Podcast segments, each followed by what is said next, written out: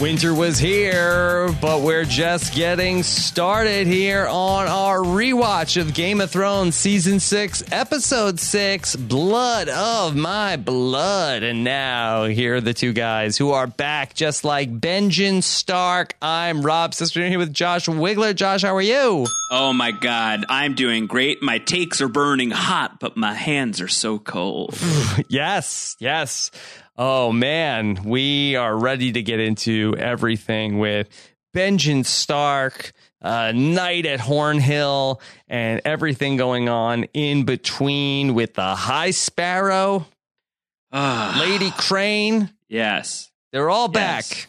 Everybody's back. And look, I mean, I know we've been really hard on season six in the Winter Was Here rewatch, which is one of the biggest surprises of the rewatch for me, for sure. Uh, but luckily, here we are in the bounce back episode of season six, where I think we will have nothing but effusive praise to heap upon Blood of My Blood, top tier elite episode of Game of Thrones, let alone season six. Yeah.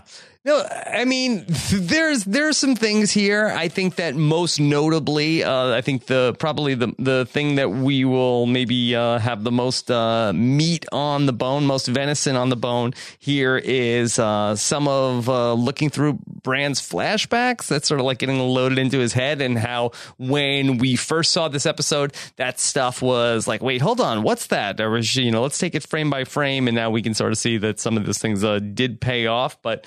Uh, overall, are, is the last couple episodes of the season just so amazing that sort of just uh, whitewashed a little bit of this? White Walker washed. Yeah, I think probably to some degree. I mean, like you know, we're to get to the Battle of the Bastards. That's an epic episode. The uh, you know the season finale, The Winds of Winter, is an epic episode. Uh, and I do think that for me, at least, that is what I think of when I think about season six. And I also think about the the hold the door moment as well. But as we discovered going through that episode, there's a lot in there that's just you know, shoulder shrug emoji. You know, like it's just it's not phenomenal uh, material throughout the door, except for a few scenes that are really, really lights out.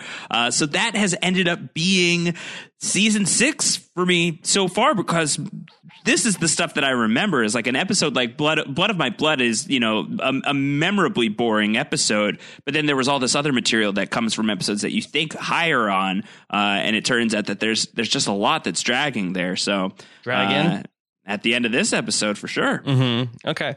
All right. Well, we are going to pick things up with Meera Reed uh, dragging Bran through the snow, and she ends up at like a, a hill, a little bit of an uphill, and she can't do it anymore. She Yeah, it's can't- like uh, it's the struggle, right? Yeah. This is an uphill battle that they're fighting.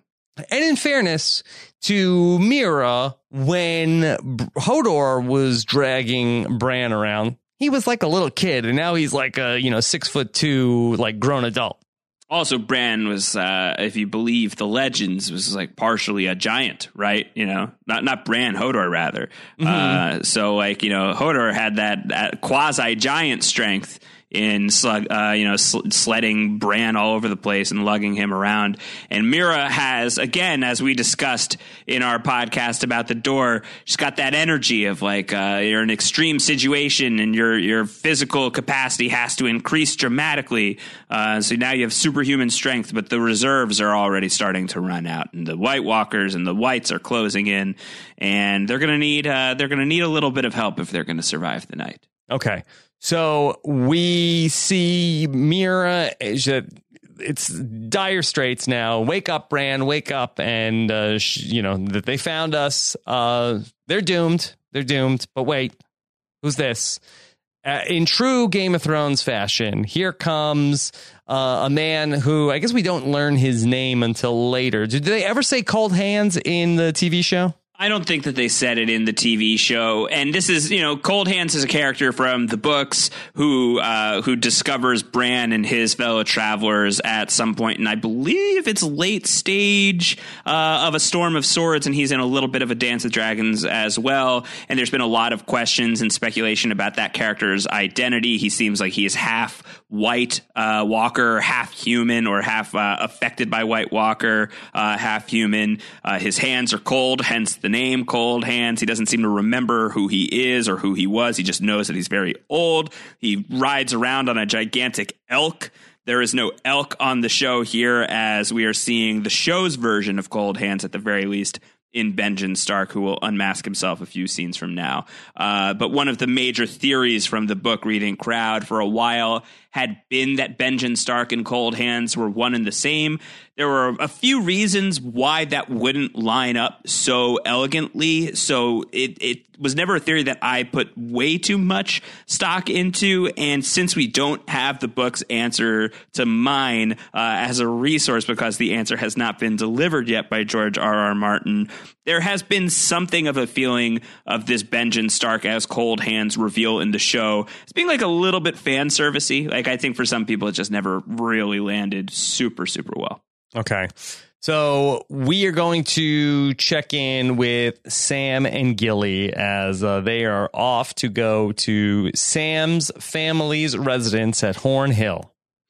Yeah, and uh, Sam is, you know, he's not thrilled to be here. He thinks this is the best plan for Gilly, but he thought he would never see this place again. You know, uh, we we remember from the first season, Sam's father uh, had told Sam that you better join the Night's Watch or I'm going to take you on a hunt that you're not going to come back from. You know, his father was a horrible, horrible guy. And Sam thought he would never have to see him again. He thought that he'd be at the Night's Watch forever. And lo and behold, here he is back at home after several semesters abroad. Uh, and it's a, it's a strange homecoming to say the least.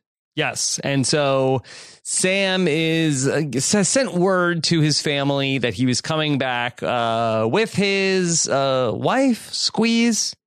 His lady Squeeze, friend. His yeah. lady friend, you know, his lady friend who has his baby. Yes, his baby mama. Right. That's a great film with uh, Tina Fey and Amy Poehler. My wife watches it constantly on Amazon Prime. Seriously? Yes, it's yes. a great movie. It's legitimately a fantastic movie. Yes, uh, that, there's a great uh, a great scene where uh, Maura Tierney uh, is uh, is questioning whether her child has uh, chocolate or poop on his face, and she uh, t- takes a lick and says, "Oh, it's chocolate." And Tina Fey says, "What if it had been poop?" And then Maura Tierney says, "Well, that's that's the cost of being a mom." Mm-hmm. It's a great scene. We reference poop or chocolate a lot in my house. Yeah. Uh, that in absence of a strong choice to to watch, my my wife will just uh, the default setting is baby mama. I'm not mad at the choice. I'm really not. I think that that's a good default. Yeah. Okay. Please please pass my uh, my compliments for the choice. I'll pass your uh, word along, okay, as we are uh, going to try to pass along uh, young Sam off as uh, somebody who's going to live at Hornhill, as Sam is going to go be a maester. Yeah, Maester Sam, uh, not quite in the house, but you know, hopeful Maester Sam, uh, and he he knows that there's really no place for Gilly and Baby Sam at the Citadel, and he knows that he needs to go to the Citadel to get the information that is going to prove useful to everybody at the Watch and in the war to come against the army of the dead.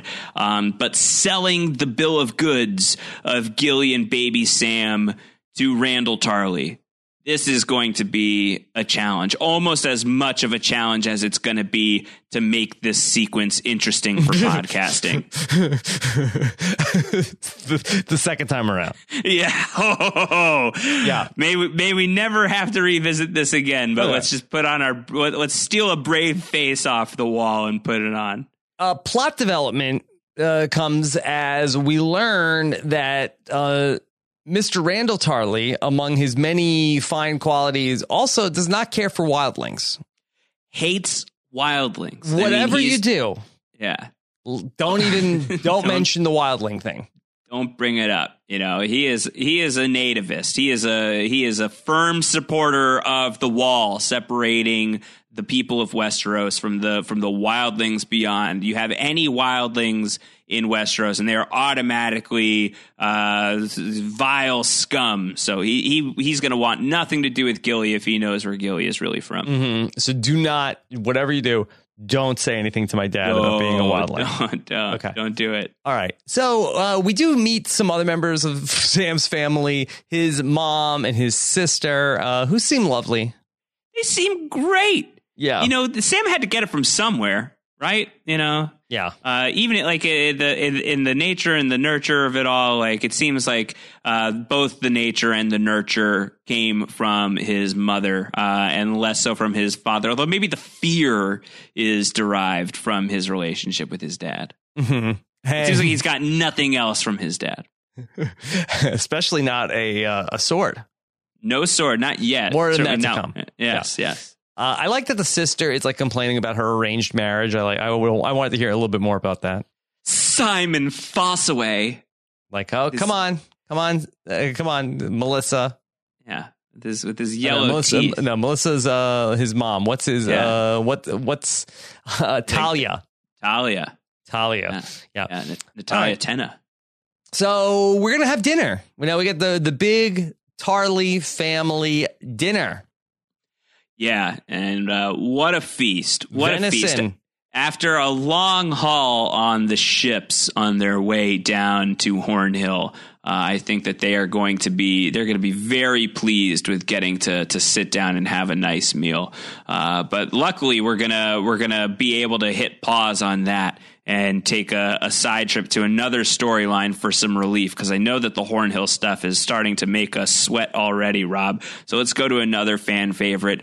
Let's get to the High Sparrow. Yeah, and this is uh, all confusing to me as well. Uh, what's going on here with Margaery and Tom? And I, and I, I guess one of the gripes that I have with you know uh, you know the the great climactic ending to season six is uh, I feel like that we never really get to see what Margaery's end game was, and I, I know that she's uh, trying to get out of uh, you know being locked up by the High Sparrow, but I always felt like that Margaery had like some great game that she was playing ultimately, and we never really get a reveal on that. You know, I think that my my feeling on it is Margaery realizes that her best way out is to align herself with the faith militant and to align herself with the High Sparrow because he's become so powerful, and that by using the faith militant, if she can get the High Sparrow to authentically believe that she authentically buys into the to the faith, that this will be her shortcut to eliminating the Lannister problem, getting rid of Cersei through these means.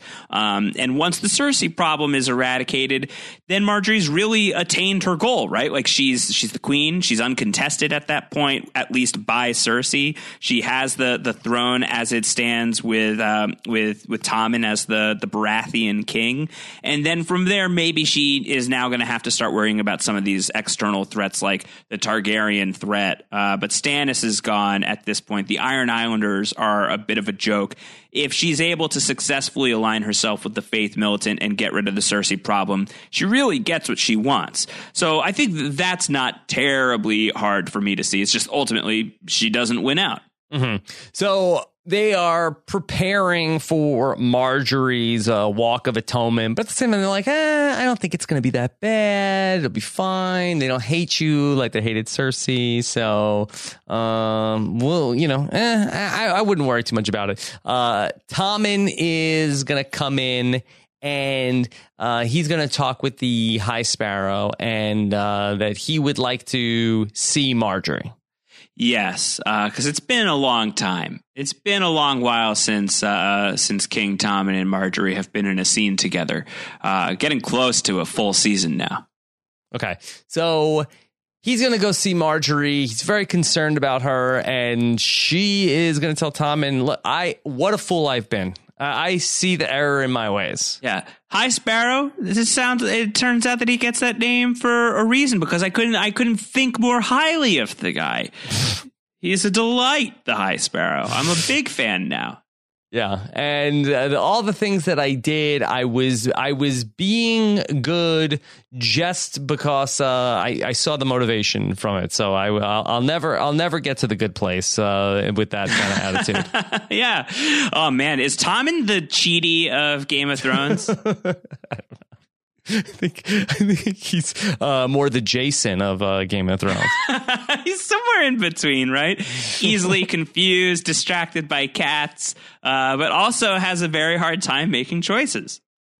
Yeah, and so she's like, "Listen, uh, the gods have a plan for us. Uh, l- let's let's hang in there with the High Sparrow. Trust me." Yeah, but I mean, like he's worried about the Walk of Atonement. She's basically saying, like, oh, you know, it, it's it's something I need to do in order to, like, you know, I think that his way really is the best way, and so she, in her own subtle way, is indoctrinating Tommen into a faith that she doesn't believe in. Doesn't matter what she believes. She just needs to convince Tommen that it's a good idea to align closely with the faith militant. Because if she can pull that con off, she's going to be able to get out of here without having to go through all of the misery that Cersei went through, and she's going to have a, a, huge partnership on her side if they're able to get through like the next phase of things, which is the the Loras of it all. That's where that's where it's really going to blow up in her face, quite literally.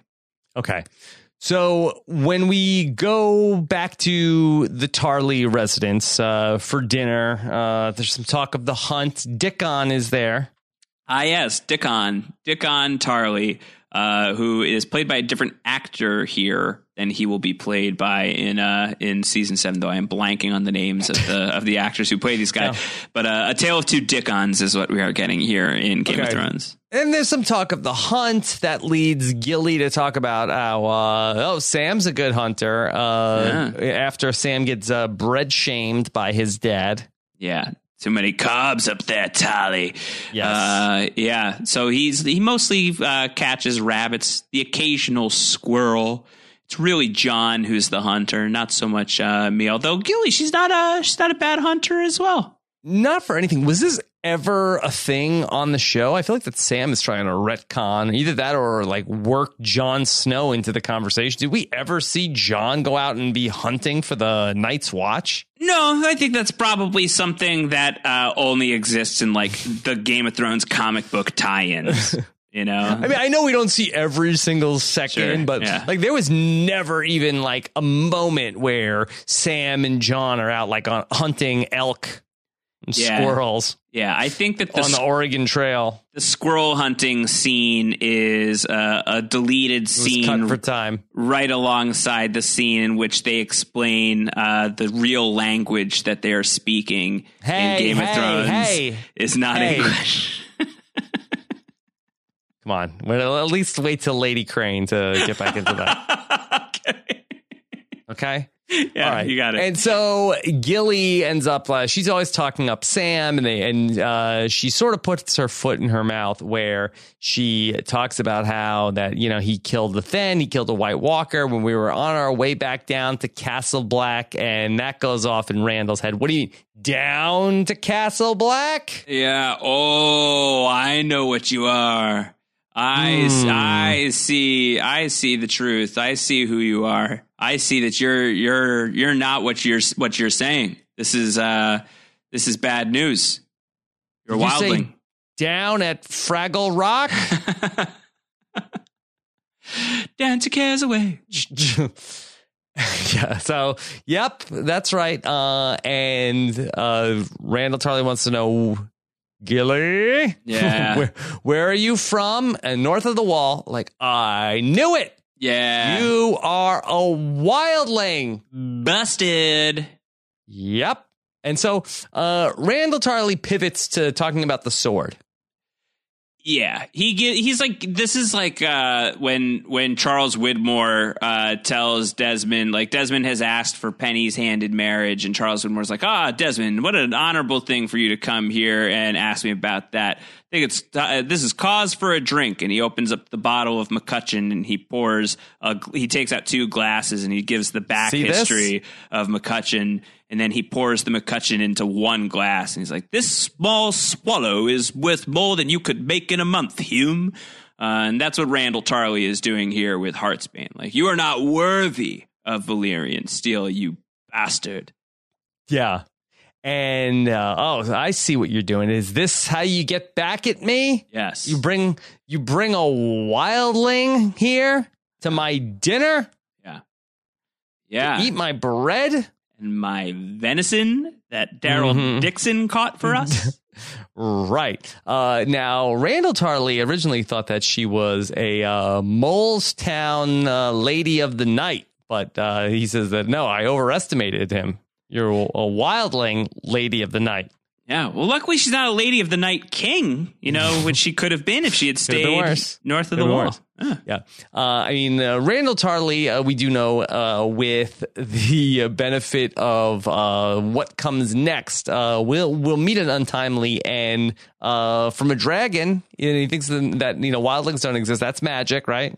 That's magic. It's all, it's all magic. So all magic. I guess some some kind of a fitting end for Randyll Tarly to come. I'm excited about that. You know, just revisiting this scene. Uh, first of all, us being forced to have to to go back to to all of the Hornhill stuff right now. Uh, but I, I think to to see Randyll being so horrible to my boy Sam. You know how much I love Samwell Tarly. Mm-hmm and to see his father in action living up more than living up to the to the cruelty that Sam described him as uh, is uh, it's I, I feel like this guy really really does ultimately get what he deserves. I think maybe Daenerys makes a dubious decision in burning Randyll Tarly alive in the way that she does, but I think as far as he is concerned, uh, the karma he has racked up. And as far as we are concerned, yes, he's, he has. we're, we're cool with it. He has certainly bought dragon fire for dinner for sure. Dessert, okay. just desserts. All right. So uh, dinner ends uh, very poorly. Even uh, Sam's mom is upset of this spectacle, and so uh, he tells uh, Randyll Tarly tells Sam, "This is the last night you'll ever spend at Hornhill." Good, fine. Yeah. I, I, I don't want to stay here. I, I hate it here. I'm not. A, I'm not. I'm not a fan. That's good. Mm-hmm. That's great. Yeah. Okay. Uh, now Gilly can work in the kitchen, and then uh, they'll raise the bastard here. Fine, but you have to leave. And I mean, that's I mean that was kind of Sam's plan all along. So yeah, I, I think mean, it would have jokes on Randyll. Well, he would have he would have enjoyed visitation rights. I think at the very least, I Maybe. think he would have liked to have been able to like come back purchase, on the weekends, right? Yeah, like a weekend pass home or whatever. Uh, it seems like that's not going to be on the menu unless uh, you know unless Randyll's not there anymore. Uh, yeah. but really it doesn't matter because Sam is going to be so turned off by the whole experience that he's going to be like, now we got well, we got to figure out another. Oh, that's interesting. Do you, do you think that uh, Sam and Gilly end up uh, back here at Hornhill? Like, do you think that Sam and Gilly are gonna just like have uh, the rule of the roost back here? if Gilly survives, which I, I, I, hope she does, but I've I've laid out the case for why I think that she could be in trouble. Um, I, I could see that. Yeah, that would make a lot of sense for for Sam to be I mean, ruling so from green. Hornhill. You know, yeah. yeah. Yeah, and I mean, this is the you know we're we're in a part of Westeros too that is going to that they're about to lose all of their power players, and the the Tyrells are going to be completely wiped out by the end of season seven. So mm-hmm. who who is going to be uh, taking on the Reach in their stead? Yeah. Okay. So Samwell Tarly. Sam, and Gilly are back upstairs and uh, they're talking about uh, how poorly that went. And Sam is sorry that he did not defend Gilly more at dinner. And she says, "No, I'm not mad at you. I'm mad at I'm mad at him. Uh, you can't believe how the horrible people can treat good people and get away with it." Um, and ultimately, Sam is going to turn around and say, "Hey, you know what? You're coming with me." Yeah, yeah. You, That's it. Baby Sam and Flipper here. We're meant to be. We're meant to be together. Yeah. No, he's he's not having this. Uh, you know, I think I really do think that like he in the he he feels like their chances are better at whatever they're going to face in Oldtown than for her to be stuck here with his dad. Like that's just how low he thinks of his father. And I do think it's you know it is a nice moment of character growth for Sam that he has come so far that he is able to defy his dad in this way. He's never going to have any other interaction with his father, uh, given how uh, things are going to shake out for Randyll Tarly. But I think that this is uh, you know this is a, a real step in the right direction for a confident Sam whose know how is probably going to be, uh, if not instrumental in the end of Game of Thrones. Although I think arguably it already has been, right? Like he's the guy who, who, uh, gets Jon hip to the Dragonstone, mm-hmm. uh, the Dragonstone supply of dragon glass. So, you know, he's already been making moves. I think that uh, Gilly and Baby Sam are big parts of like his uh, his ability to focus up and get to his points of clarity. So, uh, defying his dad and bringing them with him, this is a heroic moment for the great Samwell Tarley. Okay, so we're gonna see Sam and Gilly as they're walking out. Sam is going to grab that sword, Heartsbane, and he's taking it with him. Yeah. Uh, and Gilly says, Sam, isn't isn't your dad gonna come for the sword? And Sam says, he can bloody well try. Is that the one of Sam's catchphrases? He could bloody well try. Mm-hmm. Yeah, that's also uh, first. It's a callback to the squirrel hunting scene uh, mm-hmm. where uh, Jon says, "Sam, don't move so erratically. You're going to spook the squirrel. He's going to run away." And Sam says, "He can bloody well try." And then he shoots the squirrel in one shot. I, I mean, in all seriousness, That's season uh, one. The, so. Doesn't doesn't Sam say the same thing when Jon says, uh, "You know, they're going to make you swear off girls at the Citadel." Yeah, I think this is pretty close. Yeah, that's one. They should get a T-shirt out there. You could bloody well try. I like it. I think this is good. I yeah. think like if they ever made like a like a Sam doll, like in that's the, what you can say. The pull string Samwell Tarly. Oh my. Oh my! Yeah. And he can bloody well try. Mm-hmm. yeah. Why does Sam want Heartsbane? Uh, well, it's Valyrian steel. I think he's aware of the value of Valyrian he's steel pawn right it? now. I don't think that I mean the I don't mean the the monetary value of Valyrian steel. I think that he is aware of the story of Jon Snow at Hardhome, has heard what happens when Valyrian steel makes contact with the White Walkers, understands the rarity of a Valyrian steel. oh, sword. you think that it's from a very practical purpose yeah. of, hey, uh, if we ever run into another White Walker, or if I'll- we run into like uh, somebody who's going to be able to use this in a productive way, given the stakes of what humanity is facing, I think is, is a part of it too. And then, of course, it's just the symbolic gesture of like the big "fu" to dad, you yeah. know. Very spicy. A couple of things at once. Yeah. Very spicy. Very, yeah. Okay. All right. So uh, let's go leave Hornhill and head back to uh, beautiful Shilba Square for another performance of Lady, Lady Crane and the Braavosi players with the history of Westeros. This time it's Game of Thrones season four. Yeah, this seems like it's like uh, how Harry Potter and the Cursed Child is broken up over two different shows. This mm-hmm. feels like this is the second play. Uh, or maybe we just hadn't been shown this far in the, the first of the Lady Crane sequences. Um, yeah. But because uh, I mean, Arya does seem like this, she's like reciting the words at this point. She's memorized the dialogue. She's a fan. She loves this. Yeah. Uh, and now in the season four uh, pl- uh, part of the play, I feel like they really did uh, skip over Tyrion's trial and the Mountain versus the Red Viper. They really just uh, you know blow through all that stuff. I think the Red Viper staged would have been pretty spectacular. Yeah, no, I can see um, that on Broadway. But I, I feel like there's no way to to you know, uh, to shortcut that storyline. It's a very complicated story with the Red Viper. I don't think that these players are all that interested in making the non Lannister st- uh, side of the aisle into anything resembling uh, an act of heroism. You know, I think that they, this is a Team Lannister show. This is very pro Lannister propaganda we're looking at here. hmm yeah, although I, I kind of feel like that. I don't know how they skipped the trial. They got to where then uh, Tyrion is shooting uh, Tywin Lannister with the crossbow. I just fast forward his yard yard through that stuff. they just blew through it. Okay. Yeah. So, uh, amongst all of the silliness going on here in the play is uh, the wonderful performance of Lady Crane. A really terrific performer, the best actor in Game of Thrones. Yeah. Although it does seem miscast in this show, uh, in this play, because the rest of the play is very silly. Right. I think that that's the thing. And I think that that's what Arya is so taken with is that like all these other people have just like made like a mockery of this very real history for her. Um, and I, I, think also an interesting part of this that we didn't really talk about before uh, is that like this is for for some of this story, this is Arya's first time maybe even hearing about or seeing Yeah. any kind of version of uh, of the past several seasons of the show. So who knows what her version of the truth is? That could be a big part of her obsession with coming back day after day after day, performance after performance. Is like she's really oh, trying she's to like catching up. It's like the previously on. yeah, she's trying to get a hand a handle on the story. You know, she's just rewatching the episodes over and over and over again. But you're right, Lady Crane is like a leaps and bounds better actor than any of the other people within the play. And it would seem that Bianca, uh, the the fake Sansa Stark, Yeah. is a little jelly.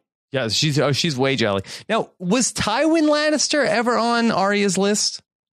Oh gosh, I'm sure, but it's been so long now that I Because I, they seemed like they had kind of a good relationship back in season two. Like he was always uh, pretty, uh, you know, warm to her uh, when when she was uh, his cup girl, his cup Right. bearer, Right. And uh, but then uh, she she did enjoy uh, when he uh, got it from Tyrion.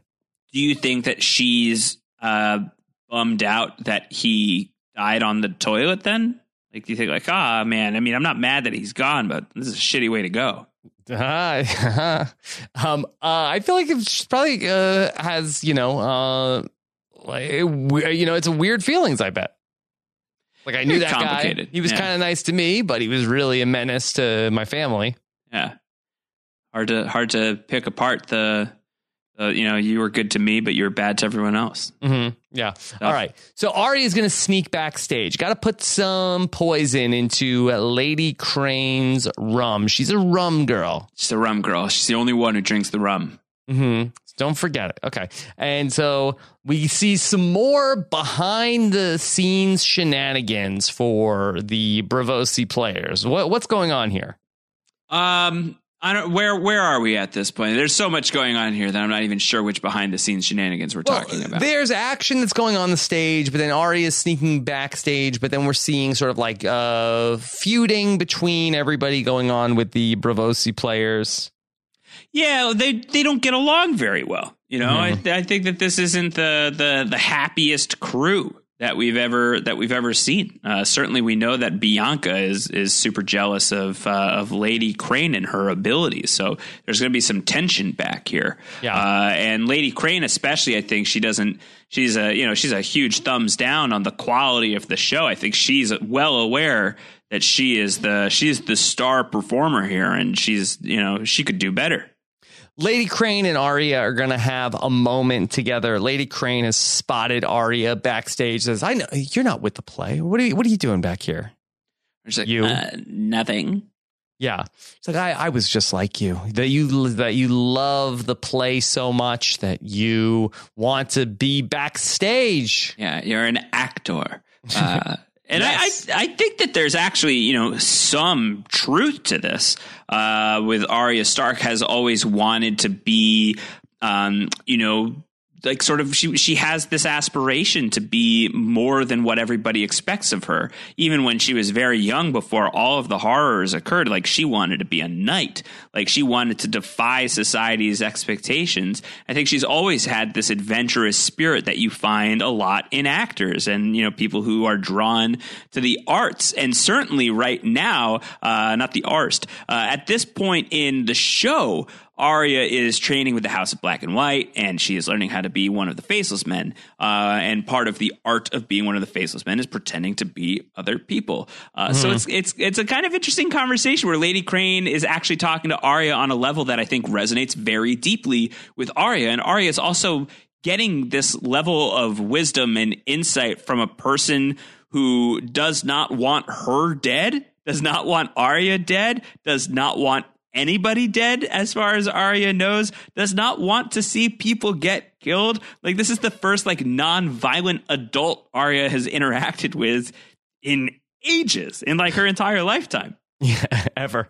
Ever, you know, so it's basically ever. Yeah. Uh, certainly since like uh, the the you know the big event in King's Landing where she was forced out. So I think that this is a a, a really big moment for Arya where she is getting almost like um uh, she's almost seeing like a, a mother figure in Lady Crane, something that I think that she's surprised at how much she craves, and it really alerts her to to the wrongs that were leveled upon her given everything that she's been through along the way. One of the things that I did think was interesting, and, and you touched on this last week, where uh, Arya is talking with Lady Crane and talking about how her uh, motivation for playing Cersei is off, and says that you know if if you were Cersei, you would be angry at whoever you'd want to try to you know kill whoever did this.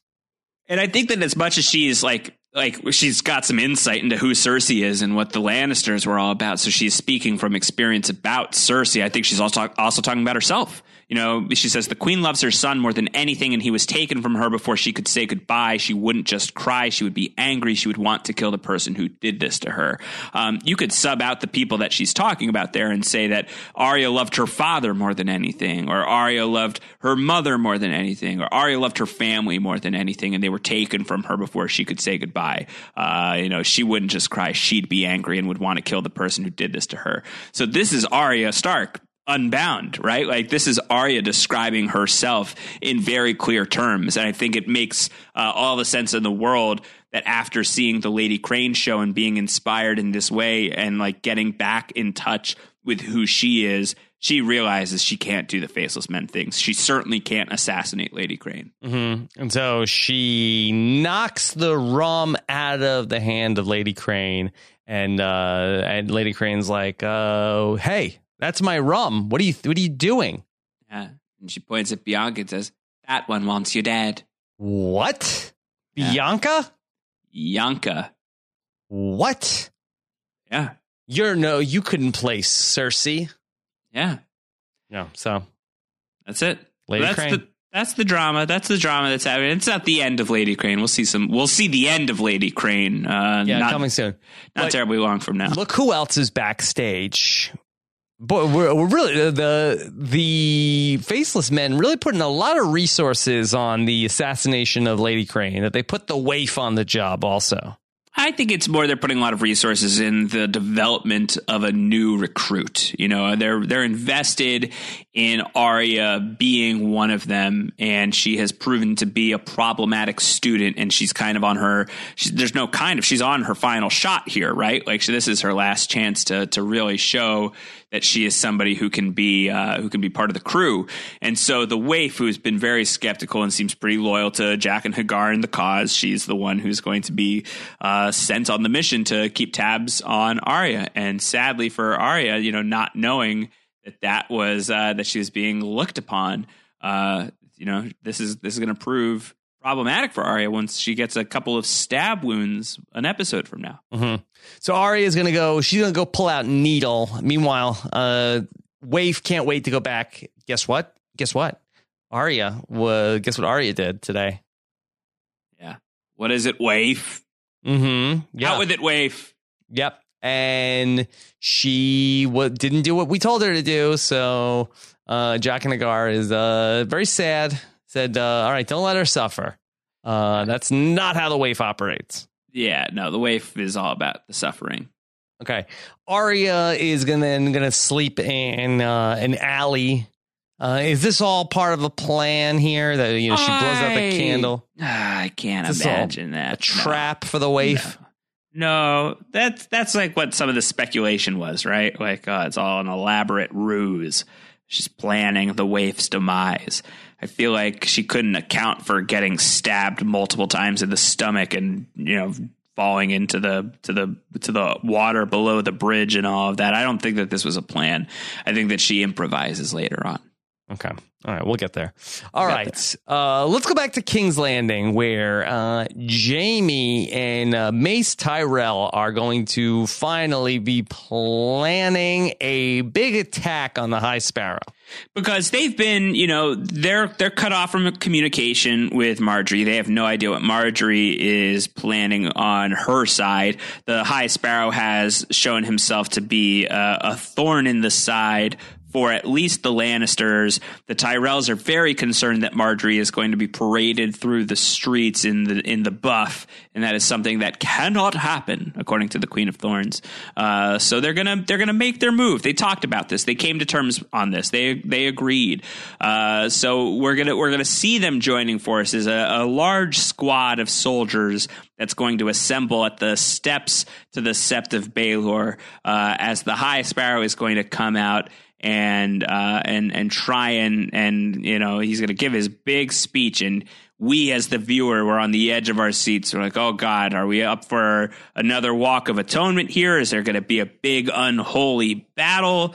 What's about to happen? Yeah and Jaime is ready to go. That he has been, uh, you know, feuding with the High Sparrow for some time. They had the confrontation in the Sept of Baelor or earlier this season, and the High Sparrow says, uh, "Nope, none of that today because look what's behind door number one. It's Tommen. Yes, Tommen, and yes, and he and Margaery, They are now uh, working with the High Sparrow. Yeah, a holy alliance between the crown and the faith. And this is how Margaery is able to get out of jail, is able to get out of the walk of atonement. She was the last person to talk to Tommen Baratheon, and so Tommen Baratheon is going to do what Margaery wants to do. Yes. And Mace Tyrell is all of us when he says, Wait, what's happening? He's beaten us. That's what's happening. Yeah. That's never a good sign on a show or a movie where the characters have to, you know, explain for the audience. Wait, what wait, what's happening right now? Like, oh, this was bad. Yeah, but I think also okay. for Mace Tyrell, he's a bit of a, a, a little dim. So, you know, he could use the he could use the catch up. I think that's in in character, not the mm-hmm. condiment. Yeah. All right. I'm so, sure he's a catch up guy anyway uh, Tommen now back on the Iron Throne, and he is dressing down Jaime. How could you attack the High Sparrow? Were you thinking? He's my friend. Yeah, yeah. Huh. And so uh, Jaime is now stripped of command of the King's Guard. But uh, now I like when Jaime's like, well, what am I going to do? I'm going to go naked in the street now? What is this? What is this uh, High Sparrow justice you have for me? No. The High Sparrow Justice is Jaime is banished to yet another useless storyline. yeah, side plot for you. Yeah, you're in side side plot jail. is where you're going, sir. Not to Dorne again, please, no. Yeah. You better watch it or you'll be off to Pike season oh, eight. God, no. yeah, Riverlands is a slap on the wrist, all things slap considered, I guess. Yeah. Yeah. Okay. All right. And so, Josh, uh, here we go. Here's something. Uh, Walder Frey is back. Oh, yes. Welcome back, Walder Frey. Uh, just reminding us that the that the one of the worst people in Westeros is still out there here with Walder Frey. Uh, and a nice reminder, as we know, uh, we're going to be heading towards the end of the Walder Frey era in just a couple of episodes. And I think to, to give us a little bit of a setup of Walder Frey before we launch right into that, I think is a, a shrewd move on the part of the yeah. show. I think well done, smart writing. I was psyched to have him back. And so know, here he is. Yeah, he's great. He's yelling at Black Walder because he's mad that uh, the Blackfish is taking back uh, Riverrun. Yeah, yeah. He they lost him after the Red Wedding, and he ran back to Riverrun, and he's taken control of Riverrun. So things in the Riverlands are just not smooth. Uh, yeah. They need to they need to get a, a fix on the situation. And then Walder Frey is going to drag out Edmure Tully. Remember him? How could I forget? Yeah. And I, I, like that Walder Frey is also, again, uh, doing a lot of uh, exposition and reminding for the audience. Let's bring out the very man who got married at the Red Wedding, Edmure yeah. Tully. This is the guy. Remember? Yeah. He's, he has seen better days, Edmure Tully. He's been in a dungeon for a couple of seasons. Yeah, he seems shell shocked. yeah. Okay. You're going home. You're going to send you uh, back to Riverrun. Now, uh, we have a scene here with Jaime and Cersei. And Josh, I thought this was really uh, pretty interesting. Uh, what was what was your biggest takeaway from this? Well, scene? I, I feel like, like, that it's been very. These scenes are few and far between where Jaime and Cersei are on the same page, really, since the beginning of the show. And I feel like that this is probably the closest that we've seen Jaime and Cersei, uh, maybe this in, entire run. Yeah, like and- uh, like say, I mean, since Jaime uh, was captured in in uh, season one, um, I feel like that uh, there have been few moments where we've seen them really on the same page, and uh, you know, uh, it's like that they're both into each other. there's been moments where like we will see uh one reassuring the other, right? Like there's there's scenes where Jaime's like, "We'll we'll kill them all. No one in the world matters but us." Uh, but Cersei like doesn't really fully believe it. Um, especially earlier this season when Myrcella was returned home and she was dead. But now we are seeing where like Jaime is the one who's feeling really, really hot. And Cersei's the one who's kind of like more measured, where she's saying, like, go do what Tommen is telling you to do. You're absolutely right about the High Sparrow. He's a huge problem, and we're going to take care of that. But if you hire Bronn, he, he wants to hire Bronn and a bunch of assassins to go and assassinate the High Sparrow and all the Faith Militant. So she's like, if you do it that way, you'll lose. It won't be good. It won't be good. We're going to take care of him. Don't worry about it. Mm-hmm. She's basically saying, like, leave it to me. Mm-hmm. Like, you know, with, without like outright spelling it out, she's like, we're going to take care of this. This is going to be fine. We've always been together. We'll always be together. We're the only two people yeah. in the world. So, do you think that Cersei has her plan in place for the end of the season already and feels like, okay, well, it's for the best to send Jaime off to Riverrun because then he won't be in the way? I think also like then he won't be in trouble. He won't be in danger. Like I think Jaime may have been um, a wild card in the wildfire plan, right? Like, who knows how he's going to react? He's probably going to be fairly touchy at the subject of wildfire, given his own history of stabbing the Mad King in the back over the threat to set wildfire upon King's Landing. Uh, so to get him out of here, uh, you know, eliminates a, a, potential threat to the plan, uh, and it also keeps him safe, uh, at least to some degree. I mean, River the Riverrun thing is not exactly safe, but she probably got the spoilers that it's going to be a mostly useless situation over there. Okay. All right. So they are the only two people uh, in the world, and uh, we'll we'll leave it at that. Uh, l- let's go back to what's going on with uh, Bran and Cold Hands. And I had said in the opening that uh, I thought that one of the more interesting things in this episode was uh, taking a look at what was going on in Bran's visions. And then I guess uh, I got too distracted talking about Meera Reed and Uncle Benjen to uh, to do it there. But uh, to circle back to Bran and his visions, Josh, was there anything that really stood out to you upon looking at that now with the benefit of the future of Game of Thrones? No, no, like major groundbreaking uh, revelations. I think that we didn't have close to this time. I think a few weeks beyond this point in the airing of the show, uh, because you see the Mad King, you see the Mad King Aerys in the flashback. That's kind of cool, uh, and you also see uh, like a wildfire explosion, and you associate the two.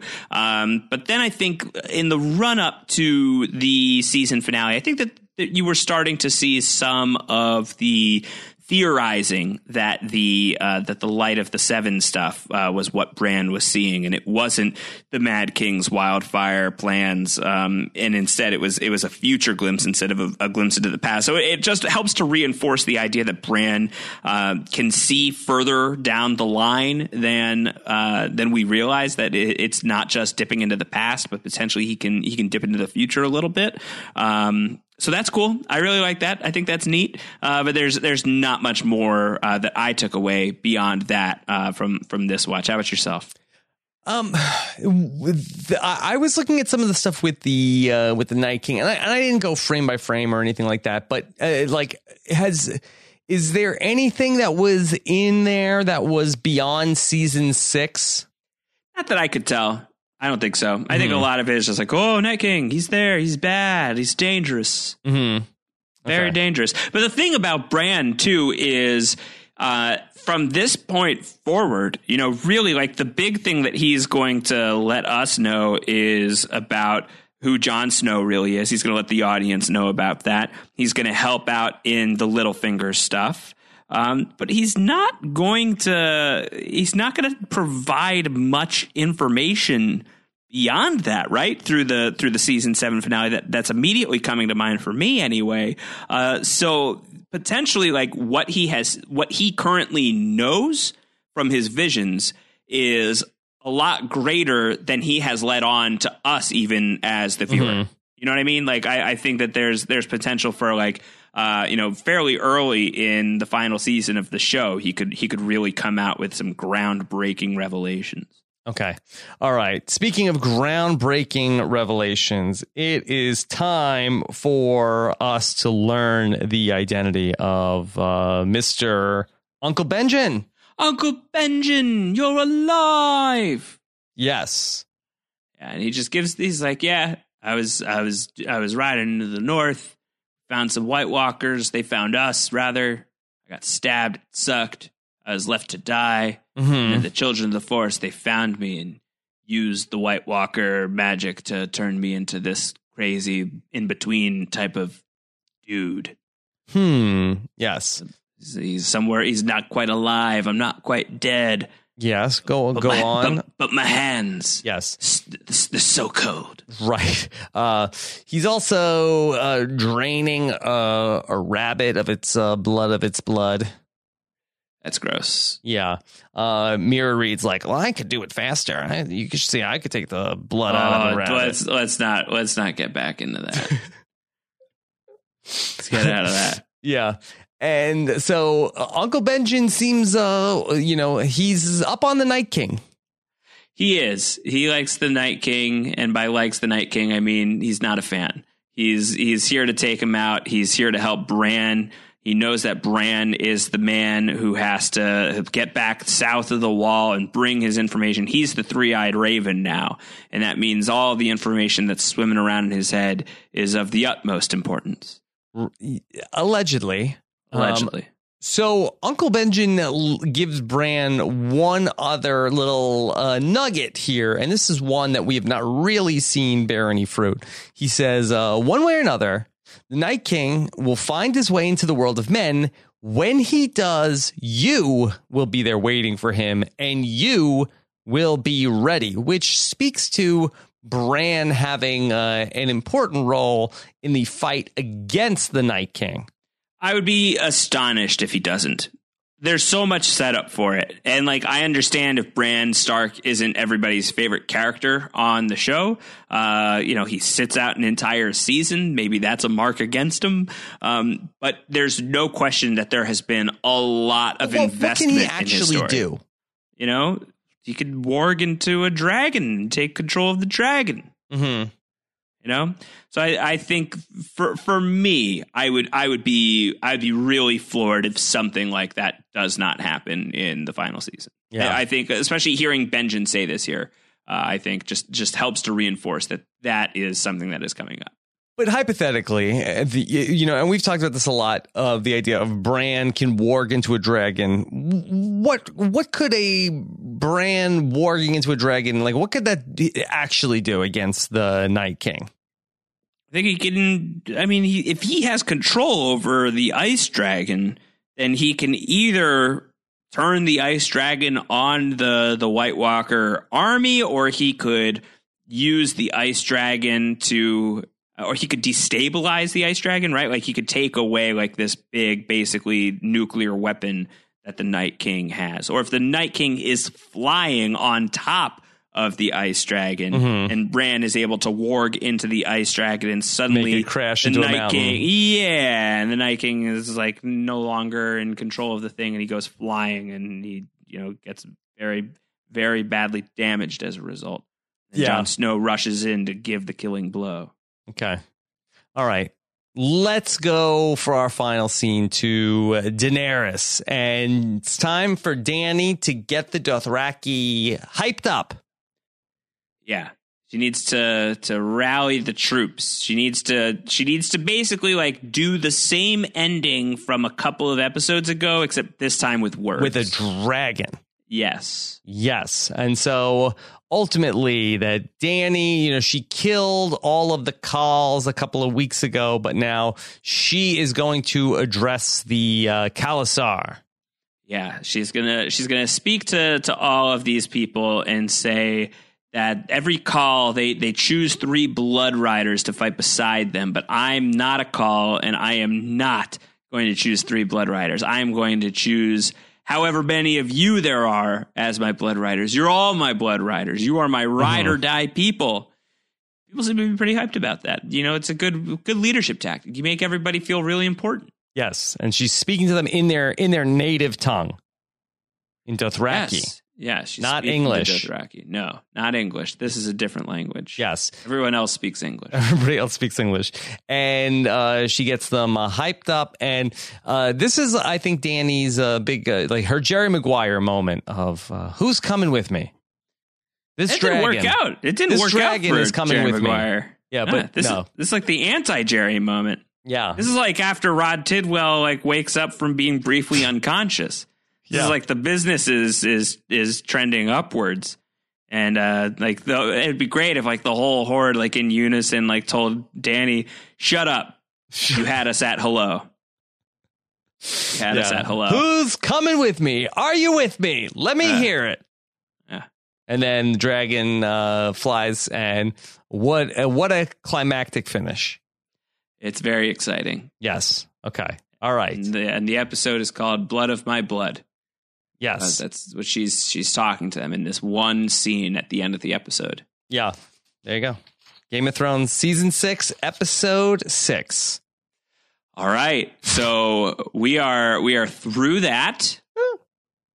We've got season six, episode seven on the docket coming up, and I am excited for the return of the Hound. Is is what we are getting to in the next episode. Mm-hmm. It'd be nice to have him back. I've missed him so. Yes. Okay. Well, uh, we will have that coming up uh, next week, and uh, we're going to get Lyanna Mormont next week as well. Oh, okay. Well, that's that, I I, uh, I get pumped up for that. yeah, for sure. Okay. All right. So uh, excited to uh, be closing in uh, to uh, all of the the best of season six uh, around the corner. Yeah, no, the best is is still to It's come. yet to come. We've only just begun. Yeah. All right. So lots of good stuff uh, coming up. We'll get back into it with season six, episode seven. Of course, you could follow the great Josh Wigler on Twitter. He is at Round Howard. I'm at Rob Cesternino. Take care, everybody. Have a good one. Bye.